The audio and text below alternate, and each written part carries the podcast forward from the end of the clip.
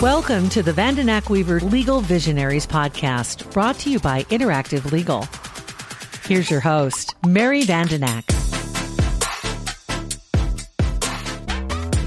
So, welcome to today's episode of Vandenack Weaver Legal Visionaries, a weekly podcast discussing updated legal news, as well as evolving methods of providing legal service. My name is Mary Vandenack, founder and CEO at Vandenack Weaver Trulson. I will be your host as we talk to experts from around the country about legal and tax issues, trusts and estates, business succession and exit planning, legal technology, law practice management and leadership, and well being. First, I want to thank our sponsors Interactive Legal, Foster Group, Veterans Victory Housing and Business Centers, and Carson Private Client. Here's a message from Interactive Legal. Technology has become an essential part of our daily lives. However, not all fields have embraced technology. Lawyers, especially estate planning attorneys, need to stay up to date with specific laws and any issues affecting taxes and wealth preservation. Implementing an automated drafting system can help lawyers spend more time with their clients and less time doing back office tasks. Estate planners and law professionals turn to Interactive Legal as their main resource for the latest planning strategies. Interactive Legal provides the most comprehensive productivity system on the market with an easy to use document drafting system, extensive continuing education, thought provoking discussion forums, and more. With Interactive Legal, attorneys get to spend more time with their clients. It's time to connect, collaborate, and create. To learn more about Interactive Legal, visit interactivelegal.com. Wealth planning focuses on liquidity management and charges you a fee based on a percentage of your assets but entrepreneurs typically invest in their business, resulting in light liquidity. That requires a unique strategy. At Carson Private Client, we provide a proactive and holistic strategy for building and protecting your wealth. Our mission is to alleviate the stresses and the burdens of coordinating all of those financial strategies. Carson Private Client will work with your current team of advisors to customize a strategy that manages all aspects of your life and wealth, giving you back the time to focus on what matters most. Complex needs require sophisticated solutions. Reach out to our office at 402 779 8989 to schedule your consultation. Investment advisory services offered through CWM LLC, an SEC registered investment advisor. On today's episode, my guest is Amanda Koplin. Amanda is a mental health counselor, an entrepreneur, and thought leader who creates innovative solutions to fill gaps in the mental health care system. In 2016, she created Koplin Consulting, a nationwide concierge mental health treatment team service. Amanda is passionate about helping people achieve mental wellness and creating sustainable support systems and solutions which integrate seamlessly into real life. She is a speaker and a nationally sought after consultant who specializes in creating unique treatment plans and recommendations for individuals struggling with psychological concerns such as addictions, eating disorders, lack of motivation, and other issues impacting mental wellness. She is particularly adept at involving trusted advisors and family members in order to create the greatest impact. So, Amanda and I did a previous episode where we talked about seniors and estate planning concerns. And I asked Amanda back today to talk about providing autonomy and dignity while providing protection to estate planning clients. Thanks for joining me today, Amanda. Thank you for having me. And so, can you briefly con- talk about the context in which this topic applies this concept of promoting aut- promoting autonomy and dignity while providing protection to estate planning clients? I am incredibly passionate about this topic because I think there are so many ways that it could go wrong when a client has a mental health issue.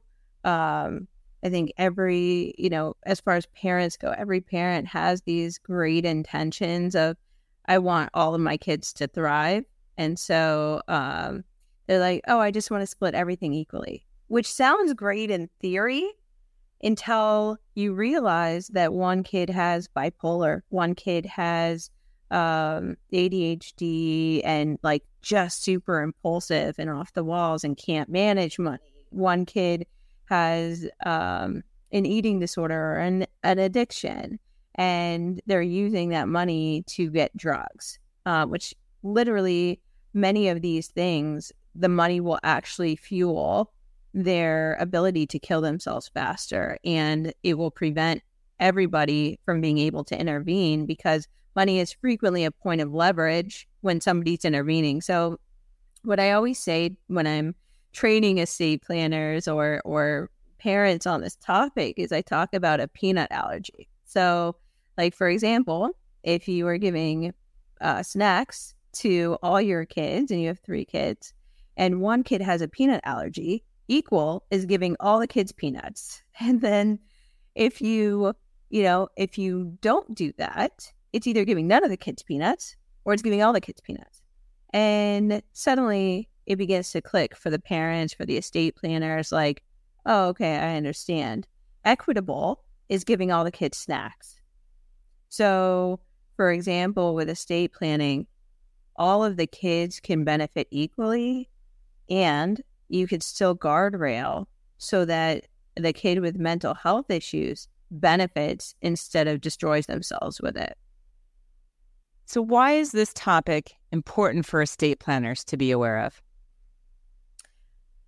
I've heard estate planners telling me, well, I don't specialize in that. Well, I mean, like it or not, some of your clients have mental health disorders. One in five people in America have a mental health disorder. And during the pandemic, it just soared. So I don't think you can be an estate planner and say, I don't specialize in that and have that be an adequate uh, release of your responsibilities as a planner. It's almost like saying, I don't specialize in aging. So all of my aging clients, I have to refer out. Like it's just inevitable at some point that somebody in a family you work with has a mental health disorder that you will have to be able to plan for. All right. So, can you talk to me a little bit about your experience working with seniors and mental health issues? Yeah, I mean, in the the last year, we've had people in their 80s that are getting sober for the first time.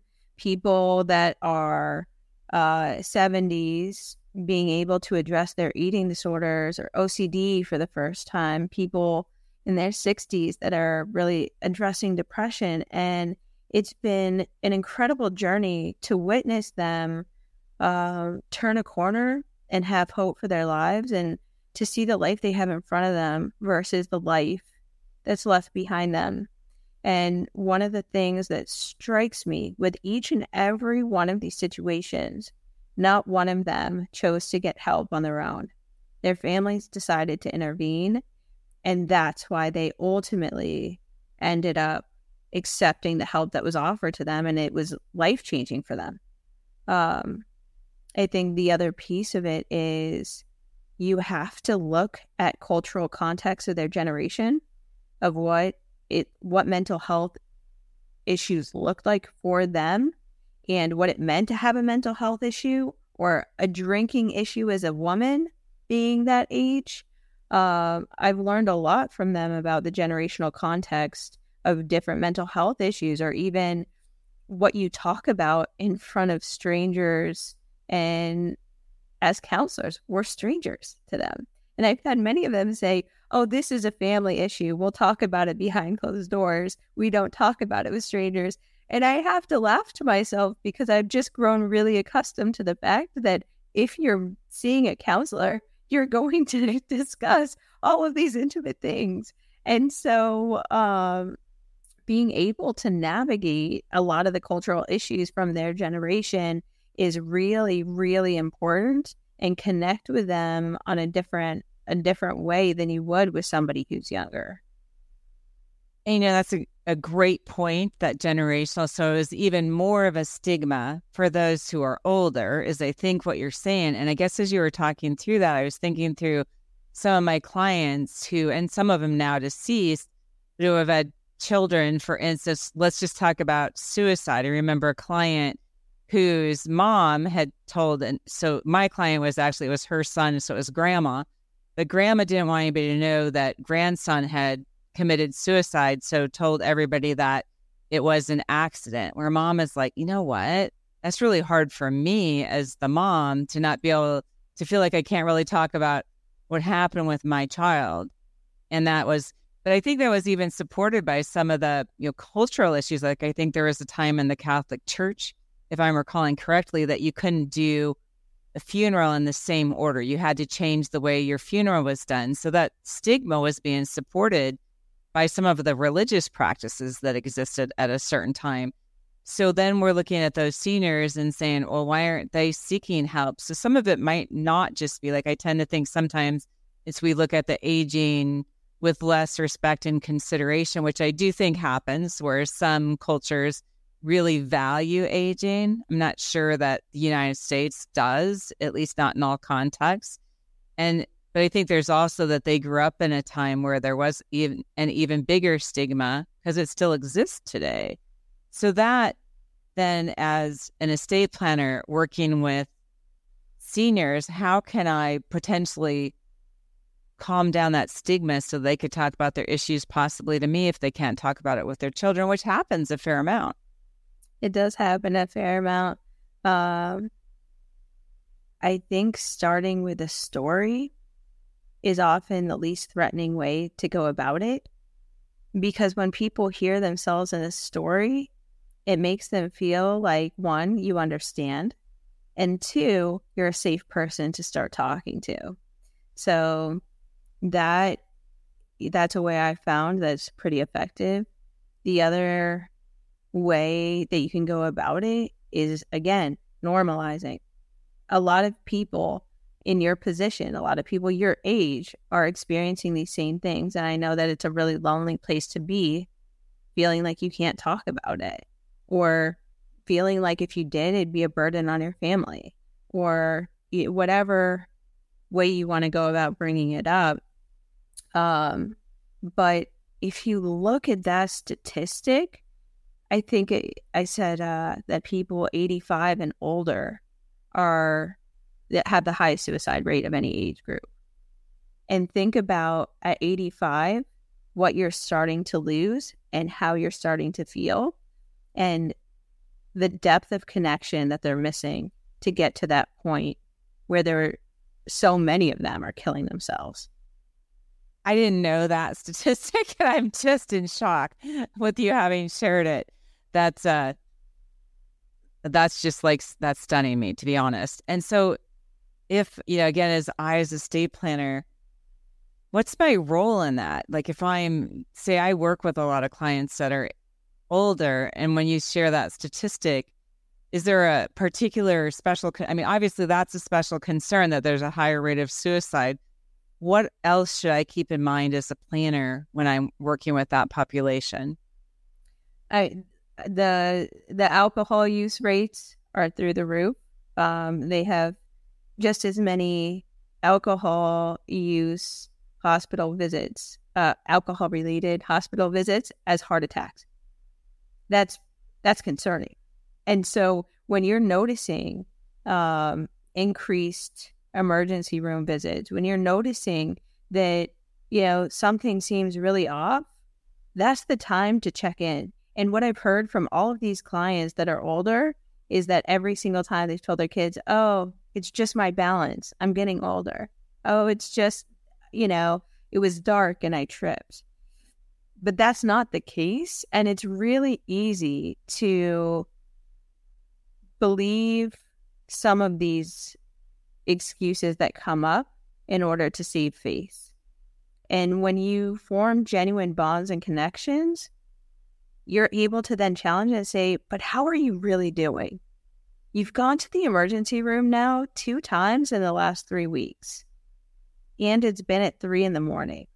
So I'm wondering what's actually happening so that we can figure out what to do together. But change happens in the context of relationships, and so does disclosure. So if you take the time to really care about your clients, which I know so many estate planners do, it could literally save their lives because if they have that one connection, that could be the thing that gets them going in the direction of help. But when you don't think anyone cares and you think you're becoming a burden on everyone, most people who commit suicide, they don't do it because it's selfish and all they're thinking about themselves. They do it because they think nobody, you know, they don't want to be a burden on anyone else. We are going to take a brief break from our episode for a word from one of our sponsors. Financial advice is useless without empathy. At Foster Group, we want to hear your story, your goals, your worries about the future. Only then can we help you feel confident about all aspects of your financial life. Come experience how it feels to be truly cared for at Foster Group. Connect with us at fostergrp.com. Foster Group's written disclosure brochure, as set forth in Part 2A of Form ADV, discusses advisory services and fees, is available at www.fostergrp.com. Okay, let's continue our episode. Now, we've gone in our practice and, and partly with one of my partners, and as I'm listening to you, I feel even more strongly. But we refer to, instead of calling it an estate plan, an estate plan necessarily, it's really a life plan. Because the mm-hmm. estate plan, if you think about it, we call refer to this practice area as estate planning. Well, estate in and of itself generally implies that the person is deceased. And what really matters is what happens before that time, to the extent the person doing the planning. And that's what I said, like, well, again, and I said that in many contexts, but it's let's talk about what happens while you're still alive, but you can't take care of yourself in the same way. Because personally, that's one of the times of life that concerns me but if I, as an estate planner, notice, and fortunately, most of my clients are long term, so I do have relationships with them and often, you know, have outside the office type of situations. But if we notice or have concerns, we have all these rules about confidentiality and things like that. What do we do? So, one of the things is talking about it in advance. If you really have those long term relationships with them and you can get in before all of these things start to happen and talk to them about, you know, these are some struggles of older people and these are ways to protect against it, including like having a tight knit social circle, including having a purpose, including, you know, all of these things. And if something happens where you start to fall into this other category, what would you like me to do in order to help you? And when most people aren't experiencing those things, they're they're will they want help. They want to live. They want to be able to come back. But once you are in that place that's a really dark place, you just don't see any other way out. And so you're less willing to talk about possibilities um, than when you're not in that place. So prevention is everything and planning beforehand is everything. It's way easier to plan proactively than to have to react in a crisis. As estate planners, what I think I'm hearing is we can really help the process by taking the time, establishing a relationship, normalizing not just mental health, which is has a stigma, but aging. Mm-hmm. Aging is aging is incredibly hard in our society because unlike other cultures that tend to be collectivist cultures, they revere older people. Here, we throw them away and we value the young. So, even there's a book, Women Rowing North, um, that I read with some of my older clients, and um, being able to create rituals around aging well, or you know, I one of the things I started doing a few years ago um, is I started having a celebration of life on my birthday because I didn't earn my birth, but I wanted to celebrate my life every year that I'm alive and see the impact that I have on the people close to me and let them share the impact they have on me, um, or I have on them rather. So, you know, I think being able to kind of play with these things makes it less scary and daunting to age. So, Women Rowing North mm-hmm. is that I have a 91 year old mom. Should I have her read that? You should have her read it. Um, I've made a note. I'm like, oh, okay, that book's finding my way to my home tonight. So that's great. Well, do you have any last thoughts on the topic of yeah, estate planning and seniors today? I think no matter how many years we have left or how many years left behind us, everyone's life is worth fighting for. And if you were in the same position, what would you want somebody to do for you? I just think that's so important. And I can't tell you how much I appreciate you sharing on this topic. I'm blessed to work with a lot of seniors, and you've given me some great insight for that work today. So thanks for being here. And as we reach the end of our episode, I want to thank our sponsors Interactive Legal, Foster Group, Veterans Victory in Housing, and Carson Private Client. Thanks for listening to today's episode and stay tuned for our weekly releases.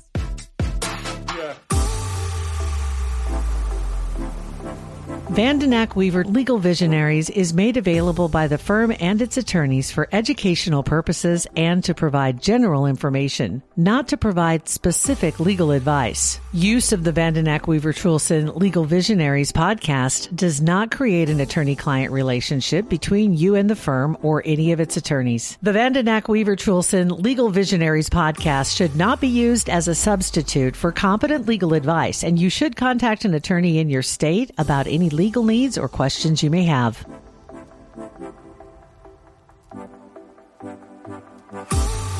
A Hurrdat Media Production.